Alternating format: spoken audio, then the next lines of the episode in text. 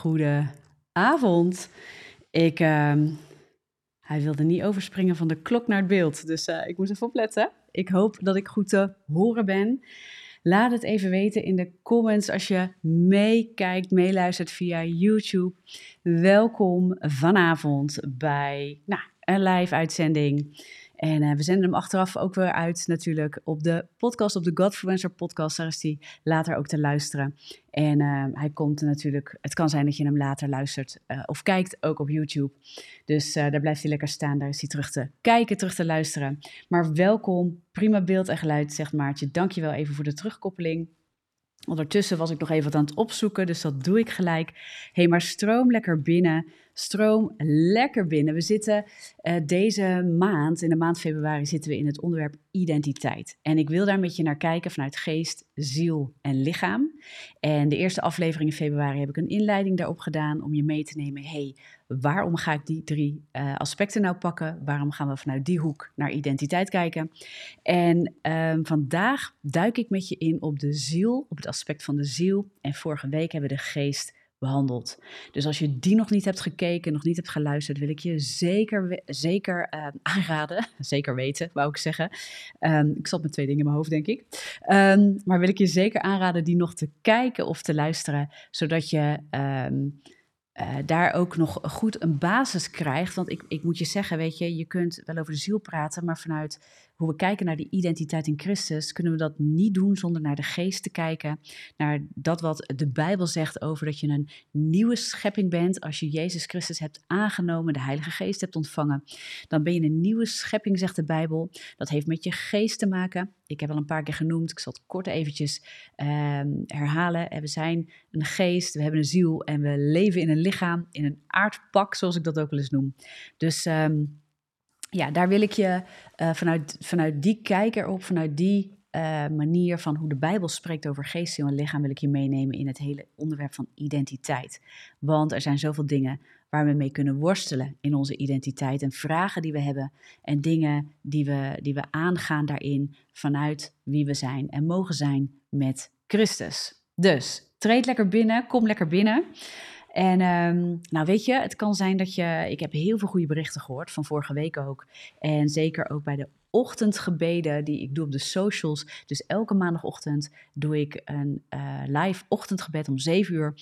Uh, doe het vaak 20 minuten tot een half uurtje ongeveer. Uh, neem ik mensen mee in, in gewoon eigenlijk iets wat God wil brengen. En waar we voor kunnen bidden, maar ook wat echt een stukje preaching in zich heeft. En mensen worden veel opgebouwd, krijgen veel mooie berichten. Dus ik wil je ook vanavond weer uitnodigen. Um, want we brengen het allemaal gratis, omdat we mensen continu aan het hart van Jezus willen krijgen. Maar als het je zegent en je merkt echt de missie van Tessa van ons Ministries, uh, de podcast, de video's, het boek wat al is uitgebracht, maar ook het boek waar ik weer mee bezig ben. En zo zijn we met nog meer dingen bezig.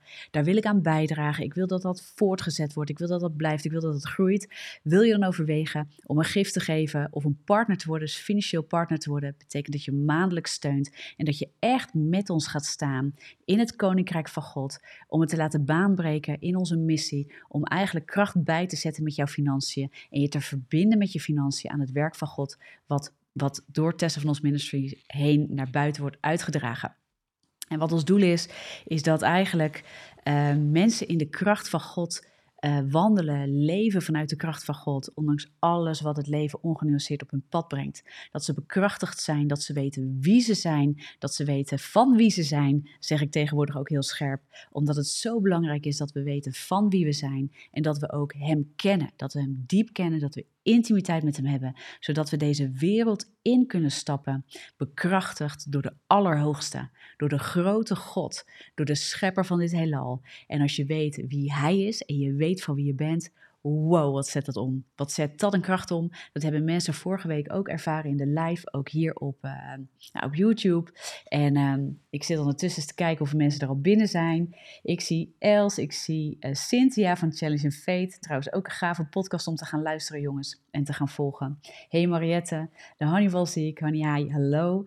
Um, ik zie jullie uh, uh, podcastnamen, wou ik zeggen. Ik zie jullie namen op YouTube, jongens. Dus dat betekent dat ik misschien niet je volledige naam noem. Maar ik noem je naam van, uh, van YouTube. Anja zie ik. Hans. Hey, welkom allemaal jongens. Wat ontzettend gaaf dat jullie er zijn. En uh, nou, als je dit later luistert, als je het later kijkt, nogmaals, ook van harte welkom. En ook jou wil ik uitnodigen, aanmoedigen, aanvuren. Wil je met ons gaan staan? Want we hebben het nodig, de financiële steun. We kunnen dit niet alleen en we willen alles gratis publiceren en alles op die manier de wereld in gooien, om het zo maar te zeggen. Dat is echt uh, wat, we, wat we merken vanuit God, dat God tot ons spreekt om het zo te doen. Maar daarvoor hebben we mensen nodig die die missie pakken en grijpen en met ons gaan staan en ons helpen om in middelen te voorzien om dit te kunnen mogelijk maken. dus uh, er komt zoveel bij kijken uh, aan apparatuur, aan mensen, aan nou ja, alles wat nodig is. Dus we hebben die steun ook hard nodig en we hebben jullie nodig. En nou, dat gezegd hebbende, we gaan er lekker op induiken. Ik weet niet wie er vorige week bij was. Um, en ik heb vorige week echt ook in de comments hele mooie, mooie dingen zien gebeuren. Mensen die echt geraakt werden en echt openbaring kregen, inzicht kregen. En dat vind ik het mooiste. Mijn doel is echt, met Tessa van ons Ministries is ons doel echt daarin, dat jouw hart wordt verbonden aan het hart van Jezus. En dat betekent ook dat je in je levenswandel met Hem, dus als je eenmaal de geest hebt ontvangen, je hebt Jezus op die manier leren kennen als je verlosser, dan heb je een keus gemaakt. En dat is een moment in je leven. Maar daarna ga je wandelen met Jezus. Daarna ga je Hem steeds beter leren kennen. En openbaring gaat ook heel vaak over de daadwerkelijke wil van God kennen. Het hart van God kennen. Niet alleen voor je eigen leven, maar ook voor deze wereld.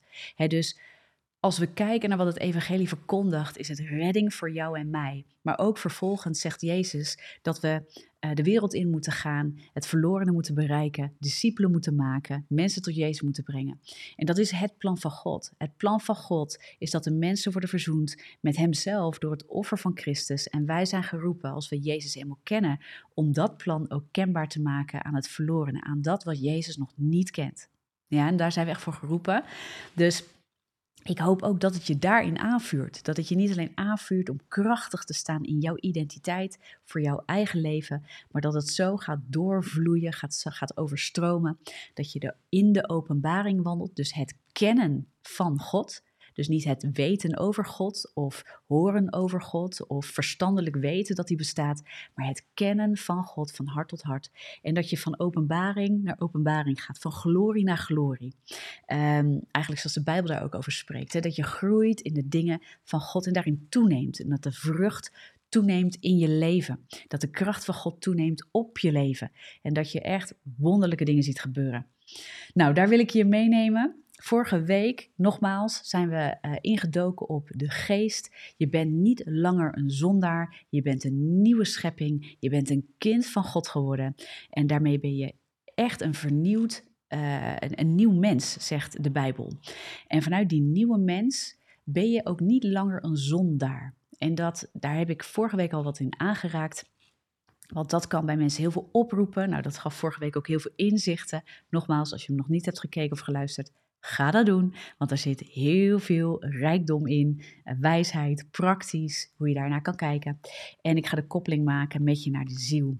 Geest, ziel en lichaam. Want als we dan geen zondaar meer zijn, waarom kunnen we er dan nog zo'n last van hebben? Van die misleidingen en verleidingen en die zonden. En dat we er toch weer in vallen en toch weer intuinen en toch weer intrappen. En, en ik denk dat daar de grote crux zit, we het idee hebben dat we er niet tegen bestand zijn soms. En vaak meer dan dat we denken, want de kleine dingen, ach, die zien we dan door de vingers. Maar de grote dingen, die zijn al wat meer opzichtig en opvallend voor onszelf ook. Maar ook de kleine dingen worstelen we enorm mee. De gewoontes van alle dag, waarvan je weet, dit moet ik niet meer doen en toch doe je het. Ja? Dus daar wil ik ook met je op induiken vandaag. Want onze ziel is degene die daar last van heeft. Je geest, mens, is vernieuwd. En uit de geest, al wat uit de geest geboren is, kan ook niet meer zondigen, zegt de Bijbel. Dat staat onder andere in Johannes. En um, gelukkig staat er ook in Johannes, maar als wij dan vallen in zonde, dan hebben wij voorspraak bij de Vader. Um, door Christus, Jezus. Ja, 1 Johannes 2 staat het in, als het goed is, vers 1. Even uit mijn hoofd. heb ik het vorige week ook over gehad.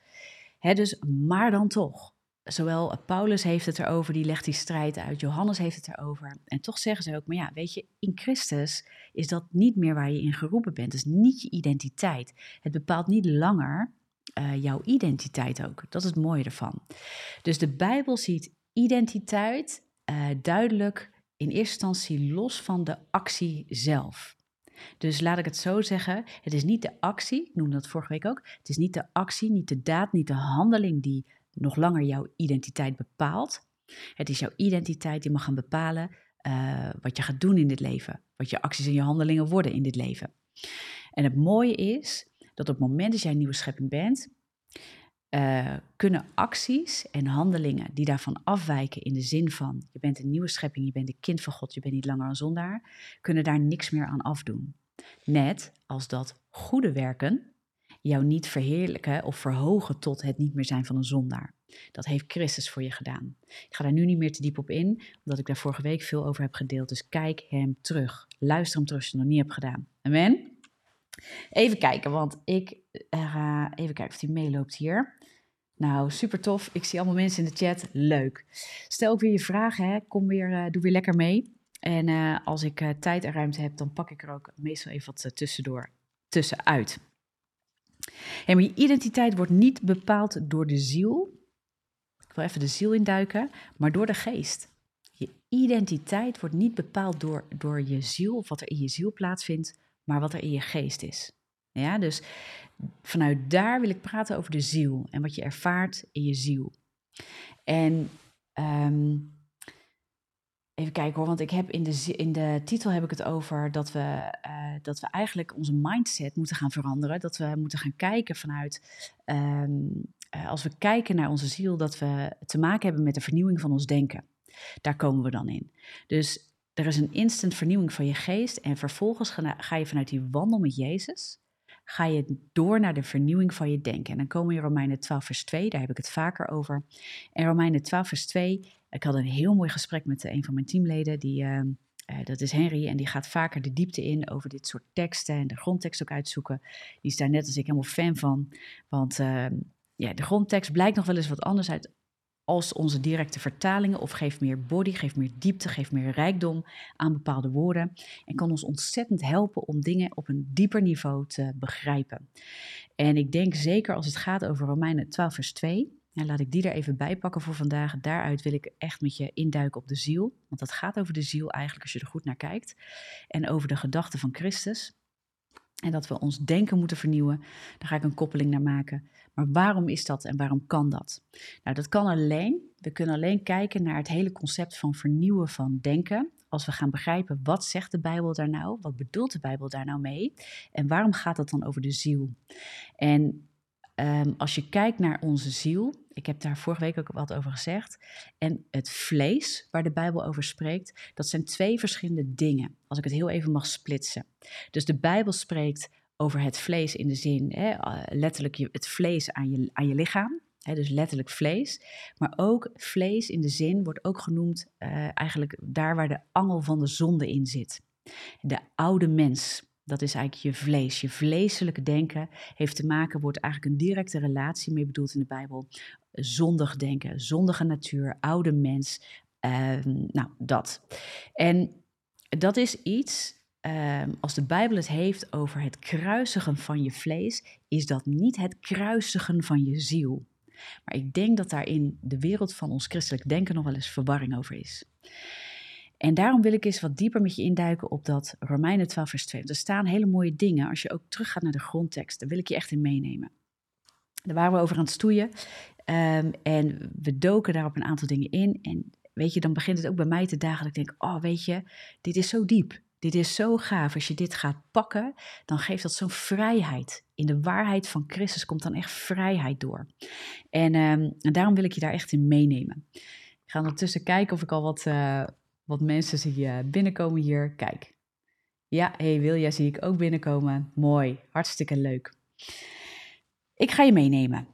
Dus vanuit de geest, waar je een vernieuwde schepping bent, een instant moment, je bent vernieuwd in je geest, je hebt een nieuwe identiteit gekregen, je bent niet langer een zondaar. Klinkt fantastisch. De nieuwe mens, ja, al wat uit God geboren is, zondigt ook niet meer.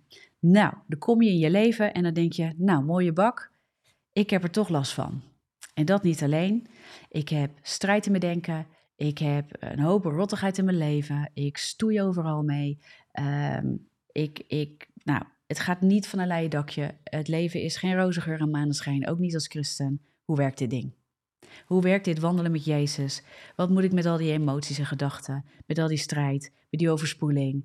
Misschien kamp je wel met dingen als depressie, burn-out, andere dingen, ruzies, uh, moeilijkheden, onvolkomenheden. Nou, en dus ook misleidingen, verleidingen waar je weer in trapt en je valt en je denkt: dit komt niet goed.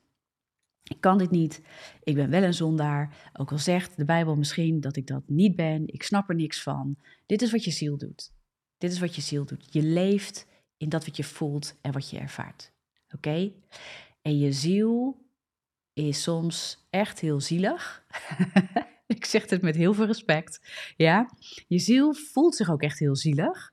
Ehm, en die voelt zich heel vaak verloren. Want die is in heel veel dingen opgevoed en getraind in de dingen van de wereld. En zeker als die dan geconfronteerd wordt met de vernieuwing in de geest, in, de, in het, dus dat wat Christus aan je schenkt, en het kent ineens de hoogte en de diepte van Christus, en het wordt daarmee geconfronteerd, voelt het zich misschien, in het begin zeker, of als het dan niet lukt, nog meer verloren. Ik kan me voorstellen dat als je christen wordt en je komt uit de wereld gezeld, om het zo maar te zeggen, en je klapt daarin en je denkt, Christus is het, en dan kun je met heel je hart van overtuigd zijn, en dan moet je niet gaan twijfelen als je dan tegen dingen aanloopt, maar je kan je wel echt even verloren voelen.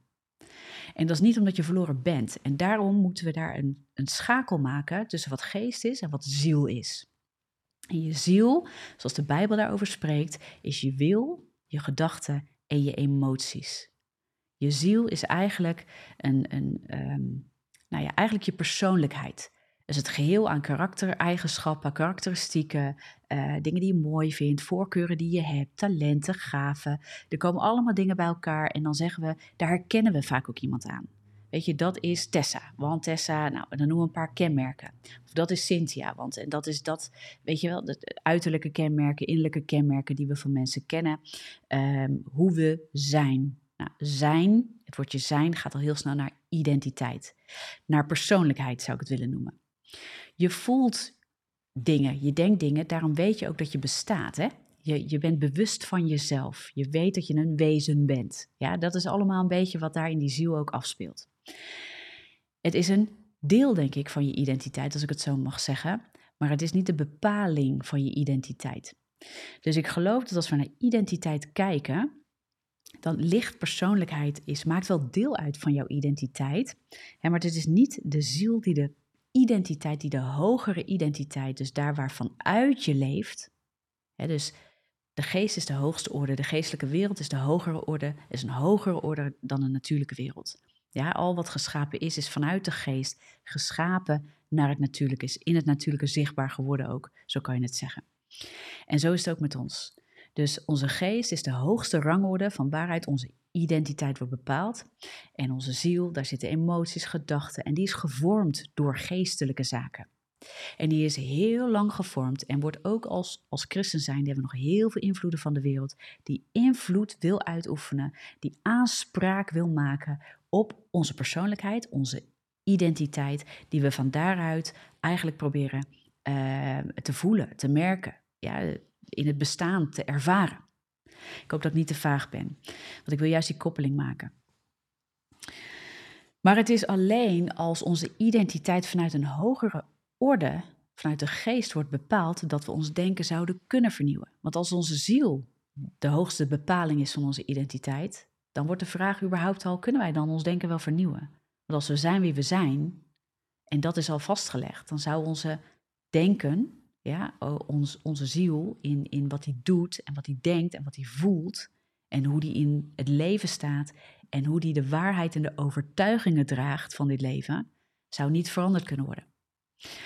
Dus gedrag en wat we doen, koppelt de Bijbel los van wie je bent in Christus. En überhaupt wie je bent. Ja, die wordt bepaald door Christus. Er is een schepper die heeft bepaald wie jij bent. Dat is het mooie van de Bijbel als je dat terugbrengt naar Bijbels concept, naar Bijbels denken. De wereld is heel erg geneigd om ons te leren, ook vanuit de psychologie, dat de ziel eigenlijk het, ja, de hoogste vorm is. En dat je daarin je identiteit vindt. En dat je je identiteit heel erg vindt in nou ja, allerlei karaktereigenschappen. Um, nou ja, je, je afkomst, uh, wat je hebt geleerd, je overtuigingen. En En daarom zijn er ook aspecten waarvan wordt gezegd door de wereld, ja, daar kun jij niet in veranderen. Dat kan niet veranderen. Dat kan niet. Uh, maar God zegt anders. God zegt anders. Oké, dus daar wil ik je in meenemen. Dat is eigenlijk een beetje de inleiding ervan. Want ik wil eens met je kijken dus naar Romeinen 12, vers 2. Ik ga hem eens bijpakken. En ik lees hem uit de HSV en ik pak ook even een Engelse vertaling erbij, omdat ik wat koppelingen wil maken met, met oké, wat zegt, en, en dus ook naar de grondtekst, wat zegt, wat zegt nou eigenlijk Romeinen 12, vers 2? Romeinen 12, vers 2 zegt dit, HSV. En wordt niet aan deze wereld gelijkvormig, maar wordt veranderd door de vernieuwing van uw gezindheid. Nou, gezindheid, als je kijkt naar wat daar dus in de grondtekst ook staat, gaat over je wil, je emoties en je gedachten. Dus je ziel. Dat wat je gewaar bent, zo zou je het ook kunnen noemen. En dan vervolgt het, om te kunnen onderscheiden wat de goede, welbehagelijke en volmaakte wil van God is. Oké, dus het woord onderscheiden staat daar heel duidelijk. dus we hebben het over, het wordt niet aan deze wereld gelijkvormig, oftewel Ga niet denken zoals de wereld. Ga niet handelen zoals de wereld doet. Uh, ga jezelf niet identificeren met de dingen van de wereld. Maar word veranderd. Oké, dus blijkbaar kunnen we veranderen. Nou, ga er straks met je op induiken. Door de vernieuwing van uw gezindheid. Dus word veranderd doordat je vernieuwt in je gezindheid, in je wil, in je gedachten, in je emoties. Vernieuwing lijkt op een proces. Oké, dus gaan we zo meteen uh, op induiken. Om te kunnen onderscheiden nou, wat is dan onderscheiden? Het onderscheiden. Onderscheiden komt vaak als we onderzoeken, als we gaan testen, als we gaan uitzoeken wat is dit wat ik voor me heb. En daarin wil ik onderscheiden, in dit geval, wat de goede, welbehagelijke en volmaakte wil van God is. Amen. Dus wat is gezindheid? Gezindheid wordt ook wel in andere vertalingen, uh, ik zie deze vraag uh, uh, gesteld worden in de chat. Uh, gezindheid is je denken. En je denken, daarmee zou je ook kunnen vertalen als je zet aan overtuigingen. Dat wat je nu van overtuigd bent dat waar is. En de dingen die je daarbij denkt en voelt. En je wilsbesluit. Dus je keuzes die je maakt. Dat is je gezindheid. Dat is eigenlijk je ziel. dus het geheel van je wil, je vrije wil, de keuzes die je maakt, de dingen die je denkt en voelt. Dat is je gezindheid. Als ik hem in het Engels lees, gewoon even om je daar mee te nemen. And do not be conformed to this world, but be transformed by the renewing of your mind, that you may prove. Prove is een iets ander woord dan onderscheiden, maar we gaan dus zo naar de grondtekst. What is that good and acceptable and perfect will of God? De New King James Version is dit. Nou, zullen we eerst eens naar dat woord veranderen gaan. Dus wordt veranderd. En dan komt door de vernieuwing van uw gezindheid. Hè, wordt veranderd. Nou, in de grondtekst staat daar, en dan moet het, dus ik hoop dat ik het allemaal goed uitspreek. Ik hoop dat je me vergeeft dat ik dat niet goed doe. Metamorfo staat daar. Metamorfo. Metamorfose hè, gebruiken we ook wel eens in het Nederlands. Metamorfo. En ik vind er iets heel moois aan, aan wat hier uitgelegd wordt. Want er staat, en dat is, uh, ik uh, kom dan vanuit de Blue Letter Bijbel, daar staan de uh, grondtekstwoorden en daar staat de uitleg, maar dat staat in het Engels gegeven. Vandaar dat ik de Engelse Bijbeltekst er ook bij heb. Um, daar staat het volgende. After being changed, change after being with. Ik ga het naar het Nederlands vertalen. Dus Metamorfo wordt um, in twee uh, woorden uh, gesplitst: meta en morfo. En meta, daar zit de betekenis, de lading achter van change after being with. Veranderen door zijn met, door in relatie zijn met. Dat vind ik iets heel moois. Want als de Bijbel het heeft over veranderd worden, is dat niet een op zichzelf staand ding. Dan is dat eigenlijk dat je veranderd wordt doordat je bent met Christus, doordat je in intimiteit bent met Christus. Dat vanuit de relatie word je veranderd. Vanuit in contact zijn met de persoon van de waarheid. Dus niet alleen lezen over de waarheid. Niet begrijpelijk of verstandelijk begrijpen, kan ik beter zeggen. Uh, lezen wat er staat en dan denken, ach, ik heb het wel begrepen. Nee, je, wordt, je komt in aanraking met de waarheid. En doordat het je kan aanraken, doordat je in een, in een omgeving bent, doordat je met mensen bent, hè, zo zou je het kunnen vertalen. Als je met mensen bent die vol zijn van de Heilige Geest, die vol zijn van God, die vol zijn uh, van, van positief denken. Hè. Er wordt ook wel eens, als je veel met mensen optrekt die positief denken, word je vanzelf positief. Nou, hè, waar je mee omgaat, word je mee besmet. Maar moet je nou eens nagaan dat je door de intimiteit met Jezus wordt besmet met de waarheid. Word veranderd door de vernieuwing van je denken. En het mooie is dat morfo, dat is het deel van metamorfose, morfo, gaat changing form, ik ga het zo weer vertalen in het Nederlands, changing form in keeping with inner reality. Je wordt, ver, je wordt dus door de vernieuwing van denken veranderd. Je wordt van vorm veranderd, maar je behoudt wie je bent. En daarmee onderscheidt de Bijbel eigenlijk je persoonlijkheid. En ik geloof dat dit ook een sleutel is voor veel mensen om te horen, waar heel veel mensen in de christelijke wereld, denk ik, denken, ik hoor dat vaak, dan doe ik er niet meer toe. Want ehm, als God naar mij kijkt, ziet hij alleen nog maar Jezus. Nee, hij ziet jou ook. Want hij, hij gaat jouw ziel niet weggooien. Hij gaat jouw ziel niet krenken. Hij gaat jouw ziel niet kapot maken. Maar wat hij doet, is hij haalt de angel van de zonde, van het vlees eruit. Ja, van, van de schuld die daarop rust. En daar is het offer van Jezus gekomen. Dus als hij naar jou kijkt, ziet hij nog steeds jou. Hij ziet jou. Maar zonder de bedekking van de zonde. Zonder dat je besmeurd bent door de, door de rottigheid van de zonde. Daar ziet hij het offer, het bloed van Jezus. Daar ziet hij Jezus naast je staan, die jou schoongewassen heeft door zijn offer, door zijn bloed. En je komt samen met Jezus bij God. Maar hij ziet ook nog steeds jou, want jij bent echt van waarde voor hem. Dus je ziel wordt niet weggedaan. Je ziel wordt niet uh, weggegooid. Je vlees wordt gekruisigd, dat moet je ook zelf doen. Dus je vlees, je zonden zijn, uh, de schuld van de zonde is van je afgenomen door Christus. En wij zijn uh, verantwoordelijk gesteld voor het vervolgens kruisigen ook van ons vlees. Ja, we sterven met Jezus, we staan op een nieuw leven. We hebben een, vernieuwd, een vernieuwde geest, we zijn een nieuw mens de Bijbel zegt ook, hè, trek je nieuwe mensen aan, doe je oude mensen af. Um, en dood, dood dat wat in het vlees wil opstaan. Kruisig dat. Maar je ziel, de dingen die je voelt, ja, ook de dingen die niet fijn zijn om te voelen. Want dat is vaak, vaak waar verwarring ontstaat, is dat we heel erg gaan worstelen ook met een stukje identiteit. Uh, omdat we gaan denken, nou weet je, ik mag bepaalde dingen niet meer voelen. Ik mag bepaalde dingen niet meer denken. Maar dat is eigenlijk niet wat de Bijbel bedoelt met het kruisigen van je vlees. Je moet absoluut afstand doen van de zonde, absoluut afstand doen en keuzes maken en zeggen: nee, dit is niet langer mijn deel. En je mag dan weten vanuit dat je een vernieuwde schepping bent, dat je een nieuwe identiteit hebt gekregen, dat je daarin ook de autoriteit hebt gekregen, de macht en de kracht hebt gekregen door Christus, om er ook daadwerkelijk tegen op te staan. En dat niet alleen, ja, je mag ook weten dat verleidingen die op je afkomen. Het is niet zo dat je in de ontkenning hoeft te gaan en denkt: Oh, maar dat voel ik niet meer, of dat mag ik niet meer voelen, dus ik duw het van me af. Wat je mag weten is dat je dat voelt, dat het op je afkomt, dat je de realiteit erkent. Dat je dingen voelt, maakt nog niet dat je bent verleid. Dat je misleiding op je af ziet komen en je voelt dat je er moeite mee hebt, maakt nog niet dat je daarin bent gestapt. En de Bijbel zegt: de kracht is in Christus aan je gegeven om in dat moment dat je misleiding voelt te kiezen om er niet in mee te gaan. Je gaat er niet langer in mee. En wij denken, omdat we dingen voelen, dat we er niet tegen bestand zijn. En dit is waar het gaat wringen. Dit is waar onze ziel heel veel uh, zielig is soms, strijd voelt. En wij gaan soms verwarren. Ik denk dat we heel vaak gaan verwarren dat omdat we het voelen en omdat we het denken, dat we niet bestand zijn om er tegenop te staan.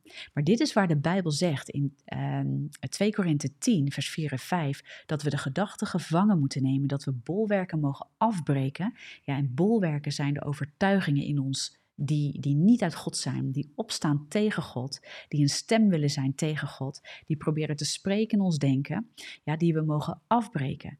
Ja, die we, eh, gedachten mogen we gevangen nemen. Dus we, we ervaren wel gedachten, we bemerken ze, we voelen gevoelens, maar we hoeven er niet gehoor aan te geven. En dan zegt God, ik heb je bekrachtigd. Je bent een nieuwe schepping. En dat is uit mij. Dat is je nu gegeven. Die autoriteit bezit je nu, want dat is wat ik je heb gegeven. En daarom kan je zeggen, ik ben bekrachtigd in de Heer. Ik heb de kracht en in Hem de autoriteit gekregen, omdat Jezus Christus de machten en de krachten reeds heeft ontroond. En ik ben absoluut vrij van het juk van deze machten en krachten die op mij worden gelegd, ook al voel ik het en ervaar ik het in mijn binnenste. En dan zegt de Bijbel dat wij ons denken kunnen vernieuwen. En dat dit een proces is. Maar dat, dat door de ontmoeting met Jezus, de persoon van de waarheid, doordat je in aanraking komt, wordt het een openbaring voor je leven. En weet je wat het woord zegt? Dat is echt heel mooi. De vergezindheid, het denken, wordt vertaald, is vanuit de grondtekst, ehm, het Griekse woord, als het goed is moet ik zeggen, uh, nous.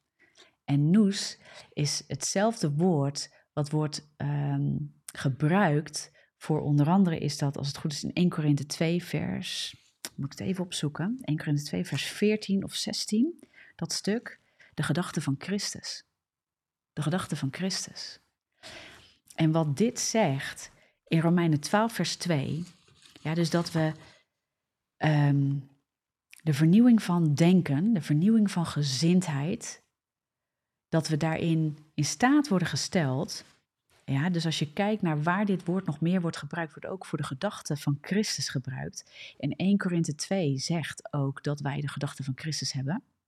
Ja, dus we zijn een nieuwe schepping. Daarin, vanuit de geest, hebben wij de gedachte van Christus gekregen.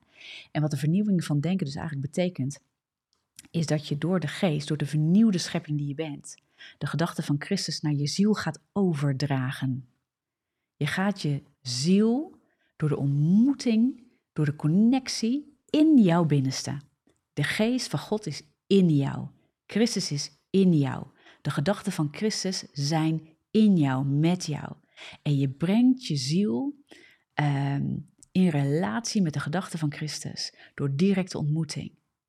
De intimiteit, daar ben je voor bedoeld. Jij en ik zijn bedoeld voor intimiteit met God. En daarin vindt een transformatie plaats. Daarin word jij besmet en wordt jouw ziel geraakt door de gedachten van Christus. Jij hoeft die niet meer te verkrijgen, die heb jij reeds. Die heb jij reeds. En dat begrijpen heel veel christenen niet. Jij hebt reeds de gedachten van Christus, maar jij denkt ze nog niet altijd. En jij voelt het nog niet altijd. En jouw ziel worstelt met oude gewoontes, met oude overtuigingen, die uit het vlees, uit het wereldse, uit het aardse zijn gekomen, uit die lagere orde waar je onder bent gevallen, in de, in in het, in de gevallen natuur.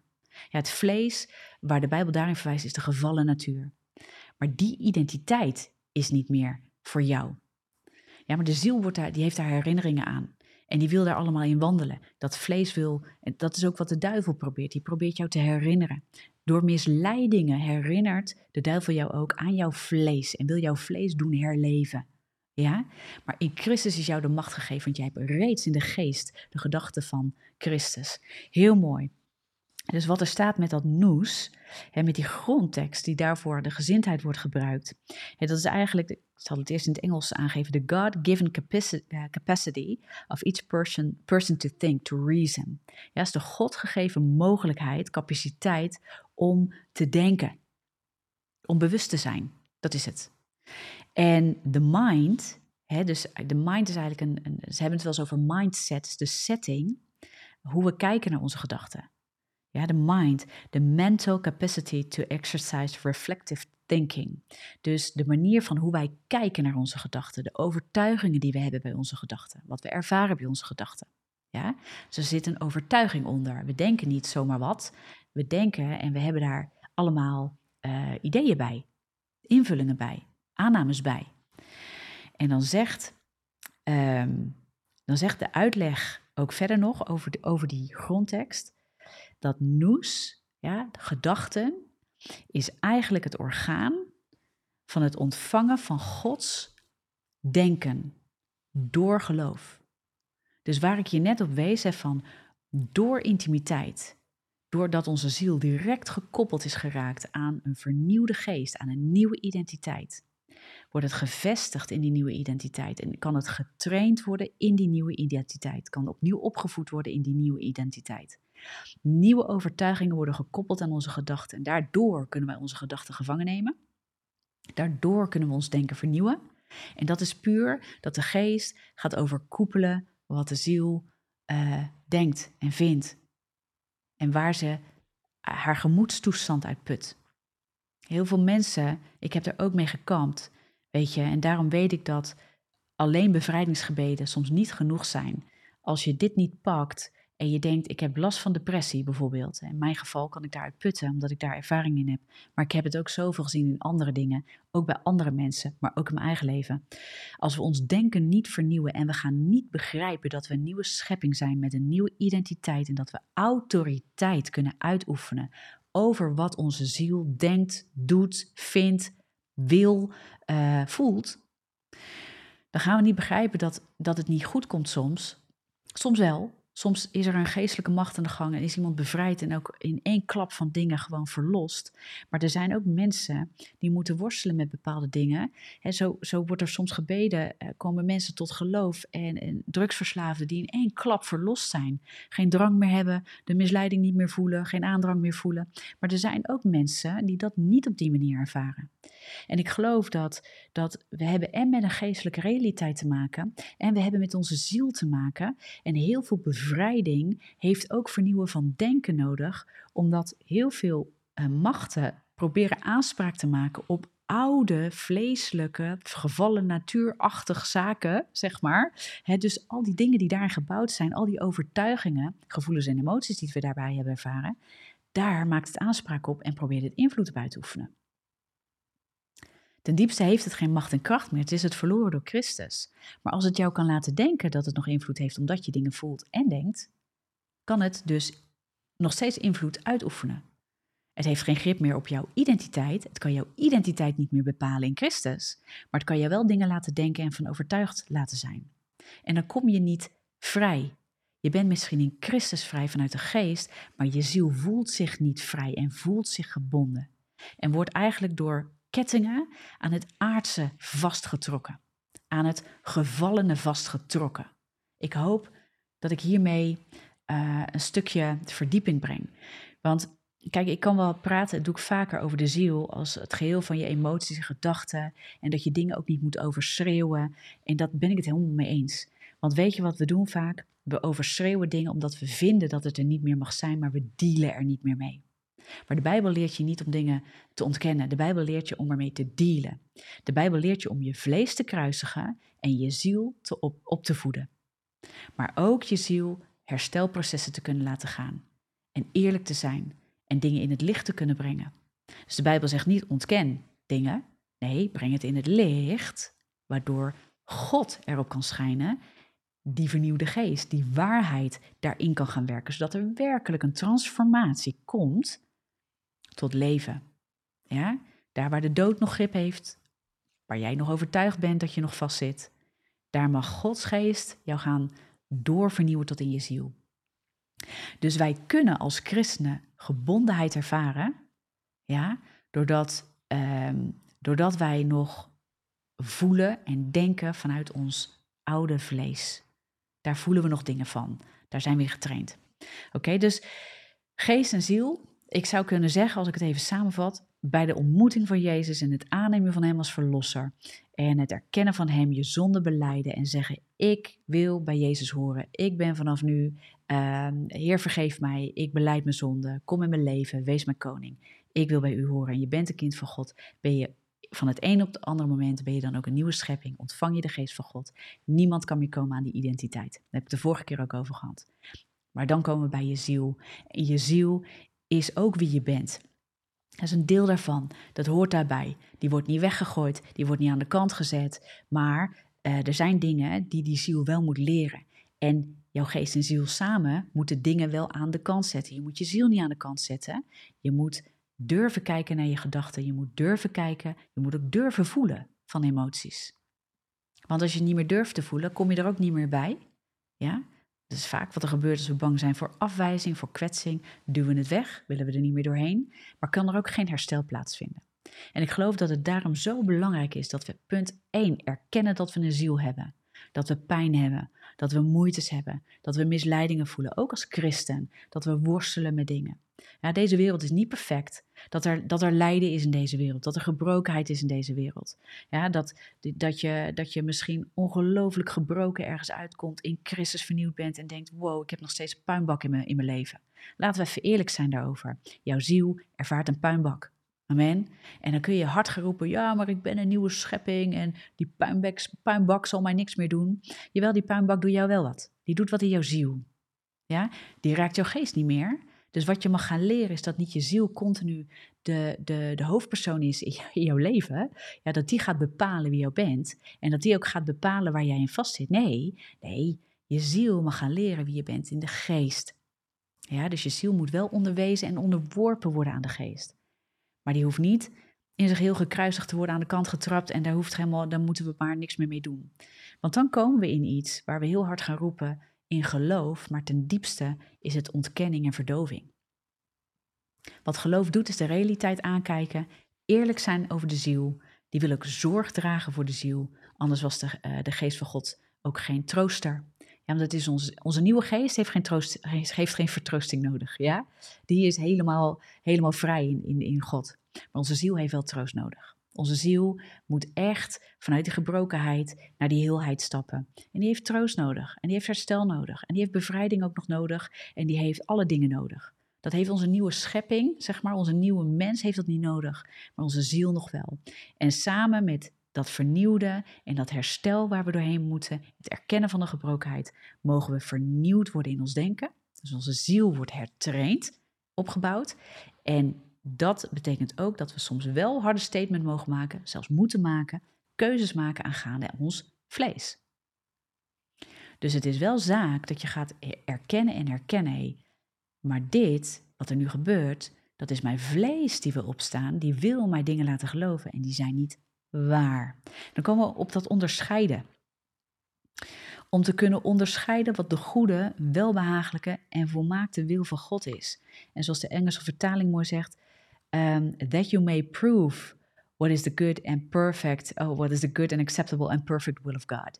Ja, that you may prove, dat je mag bewijzen, dat je mag, ja, bewijzen is wel een, eh, een, een um, vertaling van het woord prove. Maar wat de grondtekst hierin doet, en ik ga ik daar ook weer even bij pakken, dan wil ik even het linkje daar naartoe maken. We zijn lekker onderweg al 40 minuten, zie ik. Ik ga zo even checken, jongens, bij jullie. Maar ik wil dit even, even doorpakken. Het is echt een teaching vandaag, echt een diepere teaching. Um, to prove, nou, als je kijkt naar de grondtekst daar, is het um, uh, dokimatsu. Ik hoop dat ik het goed uitspreek. Nou, maakt niet uit wat er staat in die zin, hoe ik het uitspreek, laat ik het zo zeggen. Maar wat dat, wat dat betekent, deze, uh, deze, deze, dit woord, is um, om het eigenlijk te testen. En om het ten goede te bewijzen. Dus wat we eigenlijk zeggen, to, to approve of to disapprove, om het goed te keuren of af te keuren. Maar wat de, het accent van dit woord doet, is dat het, dat het gefocust is op de dingen te zoeken die goed zijn. En dat zie je ook eigenlijk in de, in de context van deze tekst. Dus om te kunnen onderscheiden wat de goede, welbehagelijke en volmaakte wil van God is. Dus zij is niet uit op continu wegen tussen goed en fout en goed en fout en goed en kwaad en wat is verkeerd. Nee, zij zoekt to, to prove the will of God. Zij zoekt de wil van God. En in het zoeken van de wil van God uh, ga je onderscheiden, ga je door het te onderzoeken en door ermee te leven en door er doorheen te gaan, door de intimiteit waar we het net over hadden. Dus je wordt veranderd door de intimiteit. Dus je zoekt niet alleen naar de dingen van God, maar je zoekt God. Ja, je zoekt de intimiteit met God, je zoekt zijn hart. Daar ben je op gericht om daarin te wandelen. Om daarin te wandelen. En um, dus zij is niet gericht dit is dit, dit to prove en te onderscheiden, het onderzoeken is niet gericht om continu maar te kijken wat is er verkeerd, maar vooral te kijken wat is van God. En ik geloof dat we dan ook gaan, we gaan dan weer een stukje weg van de boom van goed en kwaad, waar we in zijn gevallen, waar we ten val door zijn gekomen. We gaan terug naar de boom des levens. We gaan zoeken naar het leven. En om te weten wat echt waarlijk leven geeft, wil je in de wil van God zijn. Je wil met alles wat je denkt en doet en kiest, wil je in de wil van God zijn. Maar ik geloof dat we als we weer gaan leven uit de boom des levens, dat onze ziel wordt opgebouwd in de liefde en de waarheid van God en dat ze steeds minder bang wordt om fouten te maken. Omdat ze zo gericht is op het goede van God, dat er geen ruimte meer is om, om andere dingen te doen. Kan je je voorstellen dat als je continu in de intimiteit met God zou zijn, dan kan misleiding nog niet eens in je buurt komen? Dat is natuurlijk het paradijs. Hè? Dat is hoe we, hoe we wandelden met God hè, daar in het paradijs. En daar zijn we uitgevallen. Daarom heeft onze ziel het zo zwaar. Daarom ervaren we zo'n strijd. Deze wereld is gevallen. Daarom is het gebroken. De overste van deze wereld, God van deze wereld, is Satan, de duivel. Die is er altijd op uit om dingen kapot te maken, te vernietigen, te roven en te stelen. Ja, hoe die dat ook doet, door, welke, door welk orgaan hij dat ook doet. Maar God zegt, ik heb je de mogelijkheid gegeven, ik heb je eigenlijk het orgaan gegeven, ja, een, een, een manier gegeven uh, om mij te ontvangen, mijn gedachten, mijn hart, mijn intimiteit. En in die intimiteit kom je per direct in aanraking met, met wie ik ben en wie ik ben voor jou. En als je in aanraking komt met wie ik ben voor jou, heb ik het vorige keer over gehad volgens mij. Uh, als, je, als je weet wie hij is en je weet van wie je bent, dan weet je ook wie je bent. En dan ga je staan in autoriteit. Dus er vindt van de geest naar de ziel een overdracht plaats van autoriteit. Ik denk dat we daar gaan praten over autoriteit en je plek innemen en autoriteit innemen. Dus als we het hebben over autoriteit, dat bewerken we niet door eigen kracht. Dat, dat is gegeven van de geest van God aan ons, hè, door Christus. Dat hebben we al reeds ontvangen in Christus door wat Hij heeft gedaan. Maar van onze geest naar onze ziel vindt er een autoriteitsoverdracht plaats zodat we het vlees kunnen kruisigen en ons denken kunnen vernieuwen. En de duivel kunnen weerstaan, omdat we ons gaan bezighouden met de goede, welbehagelijke en volmaakte wil van God. Vanuit waar? Niet vanuit de boom van goed en kwaad, maar vanuit de boom des levens, vanuit de intimiteit met Jezus. Amen. Dat is de plek waar vernieuwen van denken plaatsvindt. Dat is de plek. Ik hoop dat je dit pakt, want dit is openbaring. Dit is een hartsding. Dit is waar je mag weten dat, waar je nog heel veel strijd hebt, waar je onder zelfveroordeling komt. Is dit de plek waar God je wil krijgen? Kom bij mij. Kom bij mij, allen die vermoeid en belast zijn. Kom bij mij. Want hoe meer je bij mij komt, hoe makkelijker je vrijkomt van al die rotzooi in je leven. Maar wij, oh man, en ik ben er een voorbeeld van. Ik ben er een voorbeeld van, lieve mensen. Hard proberen, hard werken. En begrijp me goed. Eigen werken moet je niet verwarren met vanuit Jezus wandelen en goede werken doen die Hij reeds voor je voorbereid heeft. Ja? Uit je wandel met God komen dan ook goede dingen. Ga je goede dingen doen. Mag je ijverig zijn. Niet zozeer ambitieus, maar wel ijverig. dus ambitie uh, wijst vaak op vanuit eigen kracht dingen bewerken en daarmee een soort uh, ja, approval, hè, bevestiging willen van dat je goed genoeg bent of dat je het goed genoeg hebt gedaan. Maar vanuit, dus vaak eigen ambitie. Maar ijver komt eigenlijk vanuit dat zoeken van die wil van God. En daaruit vloeien de dingen. Want als je heel dicht met God wandelt, ga je hem beter verstaan. Kan je makkelijker gehoorzamen, want je weet gewoon wat hij je te doen heeft gegeven. En weet je, dit ga ik doen. Dit is van God. Waar ik ook ben, maakt niet uit wat ik, waar ik zit, wat voor baan ik heb, met wie ik in aanraking kom. Ik weet gewoon wie ik ben in God. En ik, ik betoon daar altijd zijn liefde en zijn kracht en zijn waarheid. Ik heb altijd een goed woord voor iemand. En ik zorg altijd dat ik, dat ik, dat ik vanuit, uh, vanuit de dag, vanuit het moment dat ik opsta, met de deur uitstap van mijn huis, dat ik gewoon ook durf te zeggen: ik, ik weet van wie ik ben. En ik weet wie ik ben. En als ik iemand ontmoet, dan wil ik dat ze ook Jezus ontmoeten vandaag. Weet je, dat soort dingen. En dat, dat is dus soms veel simpeler als dat wij het maken. Wij denken dat we grote plannen geopenbaard moeten krijgen en dan een. Um, nou ja, een hele, hele richting uitgezet moeten hebben. En dat als we dat dan gaan doen, dat we dan echt met de wil van God bezig zijn. Nee, lieve mensen, ja, ook. Maar daar begint het niet. Het begint in je wandel met Jezus. Het begint in je wandel met Jezus. En simpelweg zijn liefde aanvaarden voor je eigen leven. En uh, kom ik ook op dat stuk. Dat vind ik heel mooi. Marcus 12, ik neem je daar even naartoe mee. Marcus 12 zegt het volgende, vers 30. Nou, ik meen, ga je even meenemen hoor. Dan kom je op in het hoogste gebod, wat Jezus geeft. Ja, Marcus 12, vers 30. En u zult de Heere uw God liefhebben met heel uw hart, met heel uw ziel en met heel uw verstand en met heel uw kracht. Dat is het eerste gebod. En het tweede hieraan gelijk is dit. U zult uw naaste liefhebben als uzelf. Er zijn teksten uh, die zeggen van weet je, als je je naaste lief hebt als jezelf. Ik weet even niet, ik weet dat het een tekst is in de Bijbel. Sowieso is dat een tekst in de Bijbel. Maar dan staat hij ehm, niet direct gekoppeld aan het eerste gebod. Hè, maar dan staat hij uh, eigenlijk in de context van nou, als je het gebod wil vervullen, als je de liefde van God wil vervullen, dan moet je je naaste lief hebben. En dan heb je eigenlijk, ehm, heb je eigenlijk de opdracht van God vervuld hè, in je leven, om het zo maar te zeggen. Maar daar staat altijd agape liefde. En agape liefde kun je alleen doen als je God kent. Want agape liefde is Gods liefde.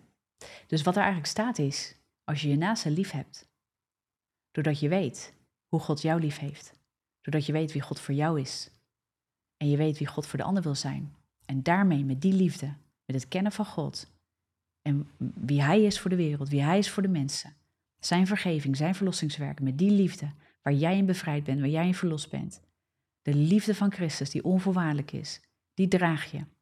Als je met die liefde ook naar je medemens kunt kijken en als je die liefde uitdraagt naar je medemens, ja, dan vervul je het. Maar dat kan alleen als je God lief hebt. Dus mensen pakken dat nog wel eens, ja, maar uh, ik, uh, ik wandel gewoon, uh, ik ken God niet zo, maar ik heb mijn naaste lief, dus ik ben een goed mens. En er staat zelfs in de Bijbel dat je, dan, dat je het dan goed doet. Ja, maar dat is niet wat er echt staat. Niet vanuit een broederlijke liefde. Niet van ik doe goed voor mijn medemens en dus heb ik, heb ik het gebod vervuld. Er staat agape. Dus de grondtekst, de context van de grondtekst en hoe, hoe we dingen uitleggen is zo belangrijk. En zo ook dus hoe we kijken naar de ziel en de vernieuwing van ons denken. Dat is niet op basis van, van een paar methodes en principes beter gaan leven. Dat is het niet.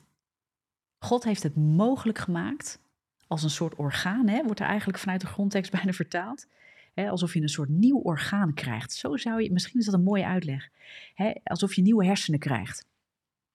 Zo zegt God, heb ik je iets gegeven, heb ik je eigenlijk een orgaan gegeven waarin het, gewoon, waarin, waarin het echt mogelijk is dat je je denken vernieuwt. Ik heb je letterlijk een nieuw denken gegeven. Dat is wat er staat. En wat jij doet, is je koepelt dat over je ziel, over je hersenpan heen. De geest, geestelijke orde is hoger dan de natuurlijke orde. De geest staat boven je ziel. De geest bepaalt jouw identiteit. En jouw identiteit in Christus ben een kind van God, niet langer een zondaar. En is jou zelfs de kracht gegeven en de autoriteit gegeven om dingen uh, vanuit die intimiteit met Jezus te veranderen. Dus daar waar je worstelt, met gewoontes die, die niet in orde zijn, met misleiding, met zonde, met strijd, met pijn, verdriet, met depressie, met burn-out, met al die dingen. Mag je weten dat God met jou in de intimiteit aan jou bekend wil maken.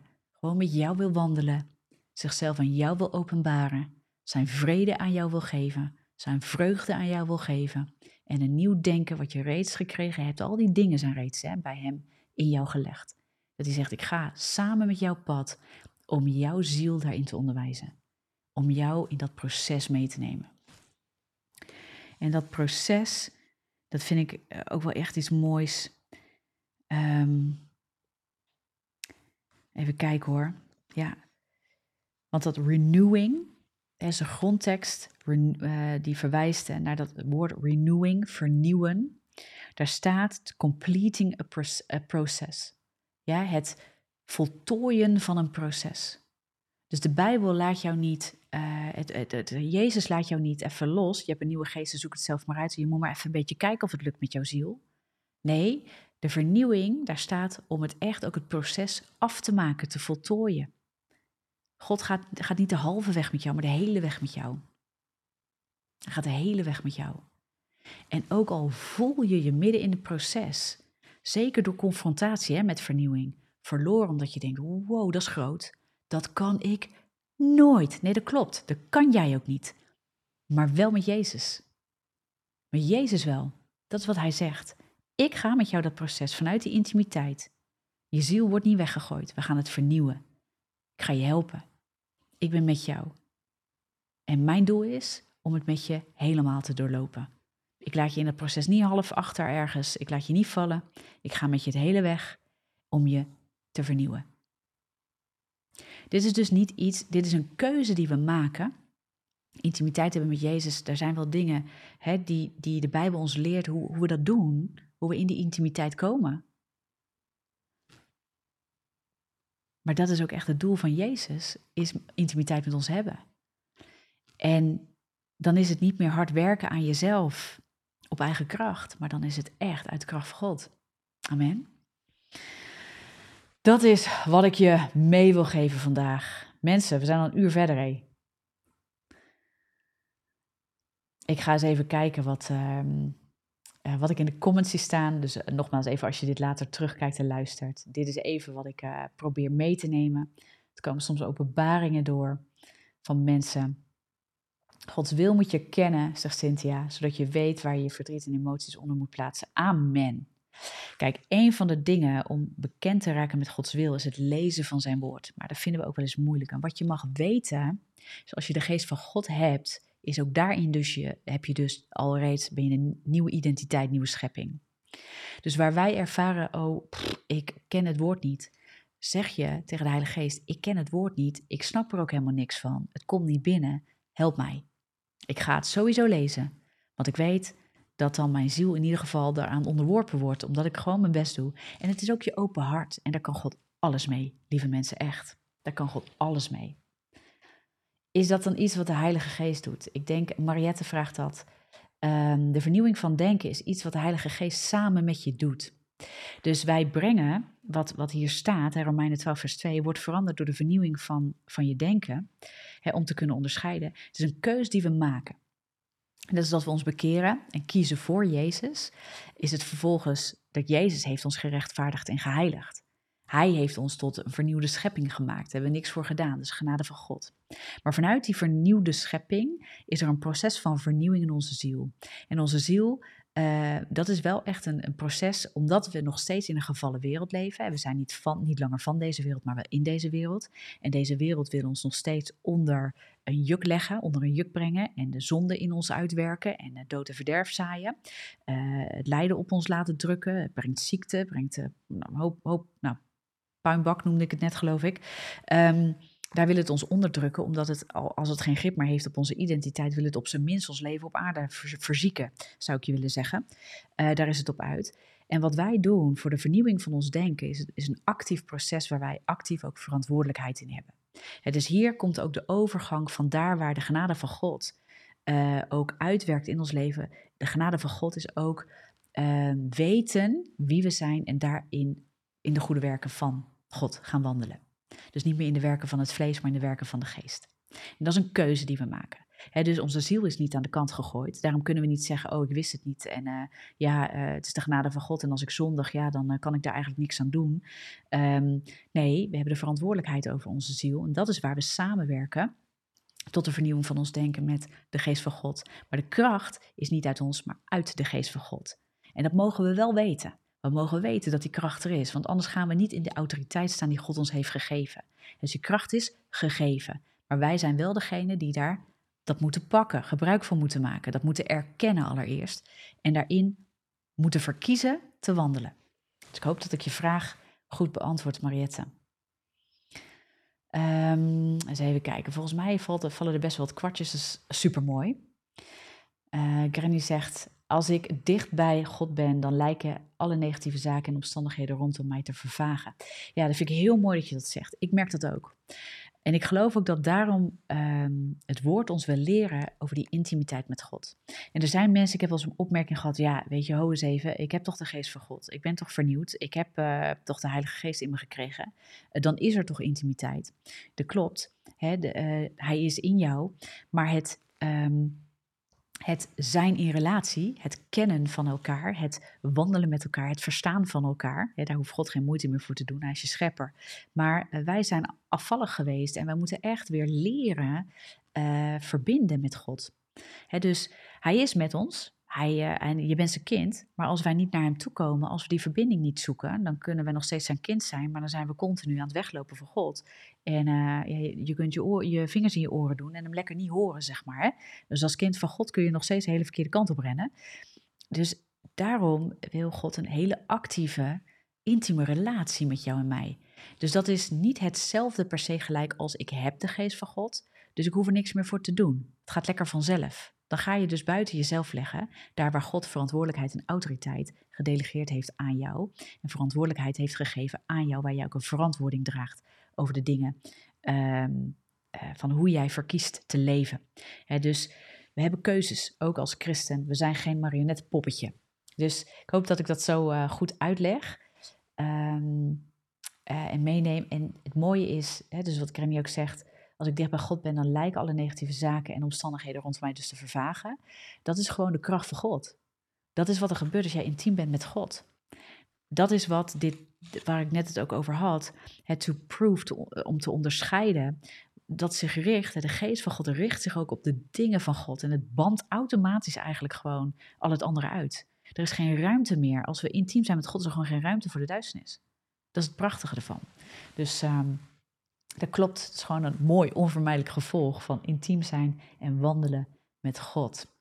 Wij zijn koningskinderen, kinderen, zegt Anneke. Dat zijn wij. Dank u, Jezus. Amen. Zeker. Um, de Honeywell zegt of vraagt: hoe kun je wandelen met Jezus? Door elke dag bidden en bijbelezen. Ik herken dat ik snel verval in hard werken voor God, terwijl ik vaak eigenlijk zo verlang naar in rust met en nabij Hem zijn.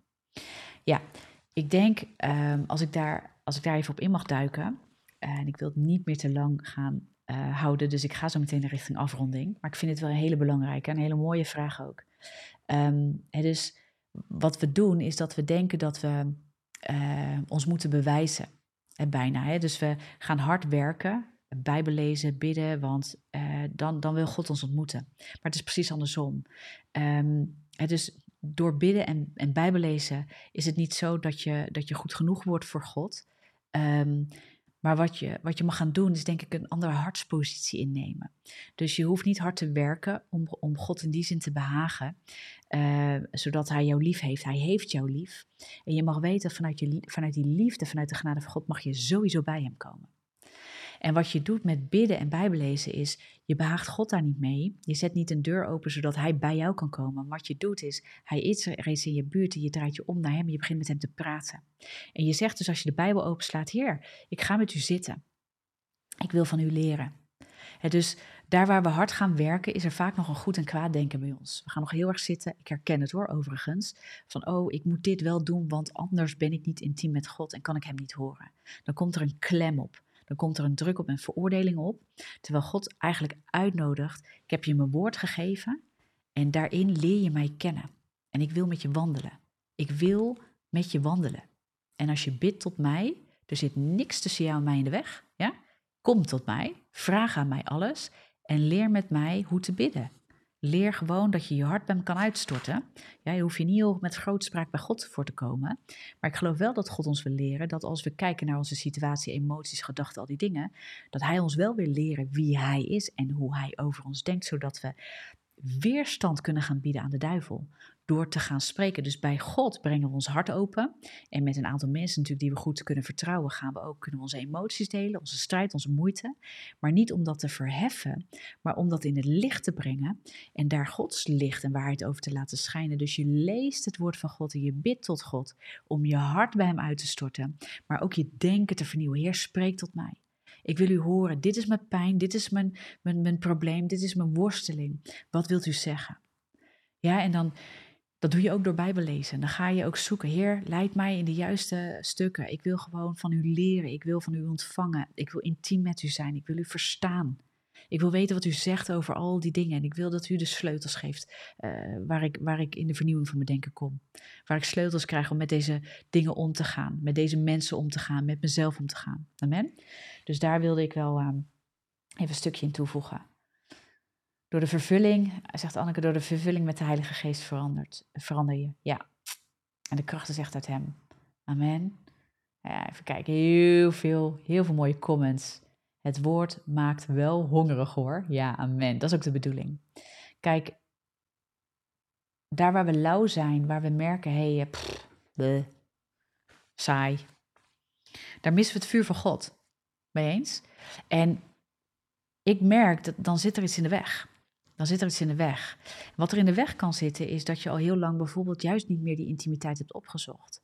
En wat de duivel doet, kijk, God neemt geen afstand dan, weet je, uh, zo werkt het niet. Want hij wil je gewoon ook, hij laat je niet uit zijn hand glippen. He, Jezus laat je niet uit zijn hand glippen. Zijn liefde voor jou bekoelt niet. Maar wat je doet is eigenlijk jouw liefde voor hem bekoelt. Een beetje. Je vuur voor hem bekoelt. Misschien hou je nog steeds net zoveel van Jezus, maar de wereld heeft je aandacht. En ehm, het is geen veroordeling. Dat is tot vrijheid wat ik zeg. Uh, dat is niet om een dwang op je te leggen van, oh, dan is het jouw schuld en dan moet jij weer hard gaan werken, want dan komen we daar weer in. Maar weet gewoon dat de duivel rooft waar die roven kan. Dus als je lauw wordt, en als je niet meer hongerig bent, dan weet je dat ergens de duivel heeft ergens bedekkingen neergelegd. Die heeft ergens een beetje de deur uh, opengevonden en die is daarin gaan werken. En dan weet je, dit is niet dat, dat God me dit nu openbaart tot veroordeling, dat ik mezelf voor mijn hoofd moet slaan, die ineens heel hard moet gaan werken. Maar dat ik denk, wacht eens even, ho eens even, maar dit is niet goed. Ik moet terug dat vuur in. Ik moet bij God zijn. Ik hou van u. Dit is, dit is de waarheid en u houdt van mij. En ik, ik ben bedoeld vurig te zijn voor u vurig voor uw hart. Heer, laat me weer zien waar uw hart van, van aangaat. Laat me zien wat u wilt doen in mijn leven. Laat me zien wat de waarheid is. Ik kom weer bij u. Ik ga weer zitten met u. Al is het maar een minuut dat je doorbreekt als je je lauw voelt. Amen. Dat. Daniel zegt, dank voor je antwoord. Tessa, tranen schieten in mijn ogen. En hoop in mijn hart. Amen. Dat raakt me. Ehm, weet je wat is? Heel veel christenen, heel veel van jullie strijden. Ik heb, en ik ken dat, weet je. Ik heb dat ook tot op de dag van... Ik ben ook mensen, ik zit ook in deze wereld. Deze wereld is niet perfect. Ik ben niet perfect. Mijn ziel, die kan er ook wat van. Die blert soms, jongen, alle kanten op. Weet je. Ehm, maar wat doen we daarmee? Dat wordt de vraag. Wat doen jij en ik daar nou mee? Als we naar de wereld kijken, wat doen we daarmee? Gaan we dan heel erg onze ziel, onze angsten laten spreken? Gaan we dan heel erg dat waar we van overtuigd zijn als we naar de wereld kijken, waar de wereld ons van wil overtuigen? Gaan we dat geloven? Gaan we dat aannemen? Of gaan we dat op een plank leggen en zeggen: kijk er eens naar en ik denk, nou, als ik God zo eens hoor, nee, ga ik er niet naar luisteren. En uh, ik hoorde het laatst in een preek. Iemand die ik ook volgende zei: Weet je, je hebt een aantal seconden om een gedachte wel of niet aan te nemen. Je hoeft geen enkele gedachte aan te nemen die je denkt. En als je dat ook eens jezelf weer gaat trainen, dan leer je veel sneller dingen ook te herkennen. Je wordt bewuster van wat je denkt. Dus als je ochtends al eens begint, dat je gewoon eens even op de rand van je bed gaat zitten en dat je denkt, wat denk ik nou eigenlijk? Hoe voel ik me? En dan ga je niet zozeer op het gevoel mediteren. Dan ga je niet zozeer uh, denken, oh, ik voel me rot en uh, nou, het regent, het is donker en ik heb er geen zin in. En je mag dat heel even denken en dan zeg je dat misschien tegen God. Dit is wat ik voel, maar dank u wel. Bij u is vrijheid, volheid van leven. Dank u wel dat u me dag leidt. Dat ondanks wat de wereld op me legt en mijn emoties en mijn ziel me wil laten voelen, dat bij u is vreugde en vrede en vrijheid. Dank u wel dat u mij leidt. Dat u, dank u wel dat allen die geleid worden door de geest van God, kinderen zijn van God. en ik ben een kind van God, dus ik word geleid door de geest en niet door mijn emoties. Heer, Ehm, kom met mij in mijn emoties. En Heer, daar waar er dingen zitten die verwerkt moeten worden, die nog ruimte moeten krijgen om vernieuwd te worden, om er tot herstel gebracht te worden, Heer, geef mij de sleutels. Maar weet je wat je mag weten? Het is Gods geest ja, die jou leidt. Satan hoeft jou niet continu te herinneren aan dingen die fout zijn. Ja, want dan brengt hij je schuld. Als God wil dat er iets verandert in je leven, bid je tot God en dan zeg je: God, Heer God, openbaar mij wat veranderd moet worden. Want als God je openbaart, doet hij dat vanuit zijn goede, tierheid, zodat je kan bekeren, zodat er een mogelijkheid is tot vernieuwen van denken. Ja? Niet een plek waar je onder schuld wordt geduwd, maar waar de mogelijkheden en de oplossingen zijn, dat is uit de geest van God. Het is niet alleen maar goed en kwaad en veroordeling over je brengen, maar het is de boom des levens die zegt: Weet je, dat is dood, daar moet je niet meer zijn, maar dit is leven en dit is wie, wat ik breng. Amen? Dat is even anders denken. En ik moet mezelf daar ook nog steeds in trainen, in onderwijzen, in opvoeden. Eh, net als jullie, mijn ziel wil ook graag oude dingen omhoog halen. En als je moe bent en gestrest bent of weet ik veel wat er aan de hand is, er komt iets heftigs op je af, dan is je ziel daar gewoon gevoeliger voor. En is je ziel soms zielig. En dan zeg je tegen je ziel, je doet heel zielig nu.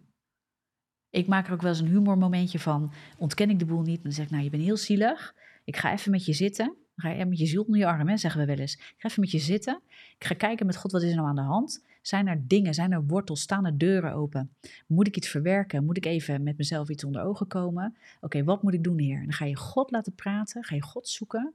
In het begin hoor je niet gelijk zijn stem. In het begin weet je het misschien niet allemaal. Sla jezelf alsjeblieft niet voor je hoofd continu, maar stap in de dingen van het leven en zeg: Heer, ik versta u nog niet, maar ik blijf het proberen. kom elke dag bij u, want ik weet gewoon dat u me leidt. Want ik heb de geest. Dus u leidt mij. Dat is de waarheid. Dat is de waarheid. Amen. We gaan hem afronden, jongens. Ik geloof dat dit mijn langste live ever is. Amen. Duurt vaak een uur. Heb tegen mensen nooit zoveel te zeggen wanneer ik net wakker word. Cynthia. Ja, dat is een mooie. ja, sommige mensen snoezen graag, andere mensen gewoon niet. Die zijn gelijk up and running. En sommige mensen die uh, hebben wat langer nodig. Yes. Dit uur is voorbij gevlogen. Dat kan je wel zeggen. We zijn er dik overheen. Ik ga jullie zo verlaten. Um, dank jullie wel, ook voor de interactie. Dank je wel voor de vragen. Dank je wel uh, voor je aandacht, dat je zo lang je aandacht erbij hebt kunnen houden. Maar bovenal, ik bid dat het je zegent, dat het je opbouwt, dat het je bemoedigt, dat het je aanvuurt, dat het je onder oordeel weghaalt en dat het je tot inzicht brengt en tot openbaring en in een wandel van, van leven met Jezus. Tot de vernieuwing van je denken, zodat je gaat wandelen in de dingen van God. Zodat je vrij wordt gezet, want de waarheid maakt vrij. En daar waar het je scherpt, daar waar het je even prikt, het woord van God is daarvoor. Niet tot veroordeling, want je bent niet langer onder de veroordeling, maar het scherpt wel om je te wijzen op de dingen van God, zodat het afsnijdt de dingen die niet uit God zijn, zodat het weg kan uit je leven. Daar is waar bekering voor is bedoeld. Je keert je af van het oude, je keert je af van de dood, je keert je af van zonde, je keert je af van alles wat niet uit God is, om je te keren tot Christus. Daarom moet je wel de waarheid horen.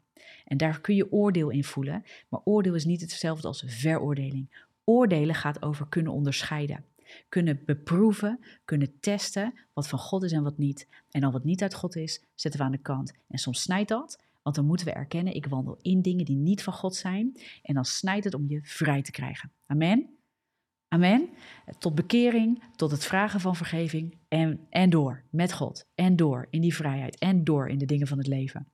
Dat het je mag zegenen, nogmaals, en als het je zegent en, uh, en je wil ons steunen, je bent er niet toe verplicht, maar echt ga met ons staan. Want we willen nog meer gaan betekenen, nog meer mensen bereiken. En we hebben gewoon mensen nodig die ook financieel met ons staan.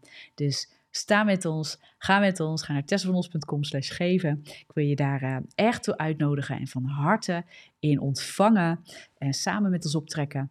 Uh, zodat we kunnen verder bouwen aan de dingen van God en nog meer mensen kunnen zegenen met dit woord, met deze missie en met wie Jezus is. Amen. Ik zie je heel graag volgende week. Doeg!